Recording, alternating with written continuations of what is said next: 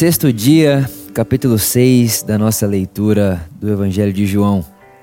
Capítulo 6, um capítulo relativamente grande, né? Onde a gente vai, vai ver Jesus multiplicando pão e peixe, a gente vai ver Jesus andando sobre as águas, né? Acalmando tempestade. A gente vai ver Jesus com um discurso um tanto quanto delicado, né? E inclusive o final, no versículo 66, a gente vai ver muitas pessoas abandonando Jesus, né?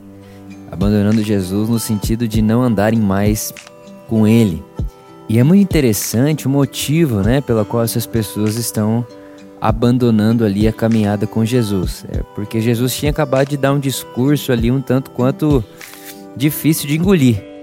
Né? O versículo 55, ou melhor, versículo 53 ele diz: Na verdade, na verdade eu vos digo, se não comerdes a carne do filho do homem e não beberdes o seu sangue, não tereis vida em vós mesmos.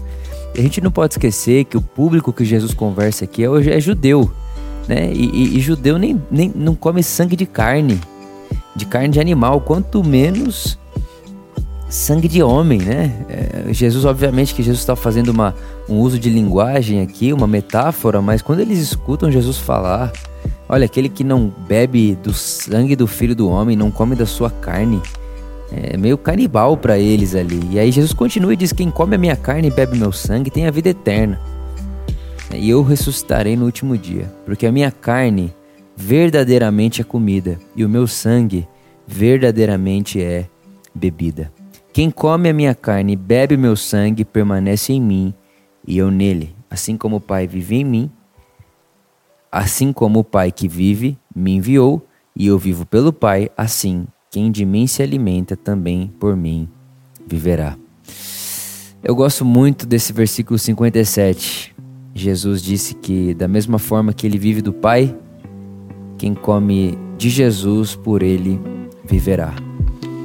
Ah, o que eu quero trazer para você de pensamento aqui hoje, esse capítulo 6, né, desse, desses versículos que nós acabamos de ler, ah, faz até de alguma forma um, um, um, paralelo com o que nós conversamos no capítulo 4, né, que é a comer a comida de Deus. Né, e a comida de Deus, a comida da mesa de Deus para nós é Jesus.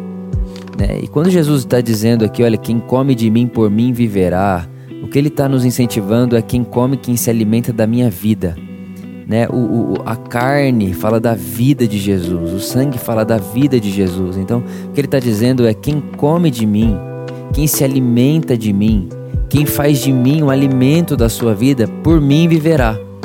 Então, quando você vê Jesus andando aqui na terra, ele vai dizer diversos, diversos momentos: Olha, quem me vê, vê o Pai. Eu só faço o que vejo meu Pai fazer. Né? Como nós conversamos lá no capítulo 4 de João, a minha comida é a vontade do meu Pai. Então, o alimento de Jesus é o Pai. Só faço o que vejo o Pai fazer. Né? Quem me vê, vê o Pai. É, eu tenho uma outra comida para comer, e a comida que eu tenho para comer é a vontade do meu Pai. Então, Jesus está dizendo aqui que a, aquele que, que quiser andar com Ele, que seguir Ele, que, e que comer dele, que beber dele, vai poder dizer as mesmas coisas que ele dizia sobre o Pai, sobre Jesus. Então, da mesma forma que Jesus dizia: Quem me vê, vê o Pai, e eu só faço o que vejo o Pai fazer, quando nós comemos de Jesus e bebemos de Jesus, nós podemos dizer: quem me vê, vê o Filho. Quem me vê, vê Jesus. Quem, quem, quem, me, quem olha para mim vê o Cristo que vive através de mim. Porque aquele que come dele e bebe dele, por ele viverá. Então a minha oração por mim por você é que nós possamos viver uma vida com tanta coragem que essa coragem nos dê a audácia de dizer que quem nos vê vivendo, vê Jesus vivendo. O que tipo de ser humano seria Jesus no Brasil atual é só olhar para você. Que tipo de, de funcionário seria Jesus no, no mundo atual? É só olhar para você. Que tipo de político seria Jesus no mundo atual? É só olhar para você.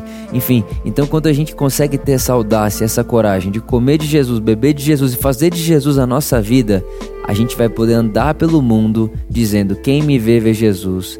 Eu só faço o que vejo Jesus fazer. Toda decisão que eu tomo é porque eu estou seguindo Jesus. Eu faço isso porque eu estou seguindo Jesus e eu não faço isso porque eu estou seguindo Jesus.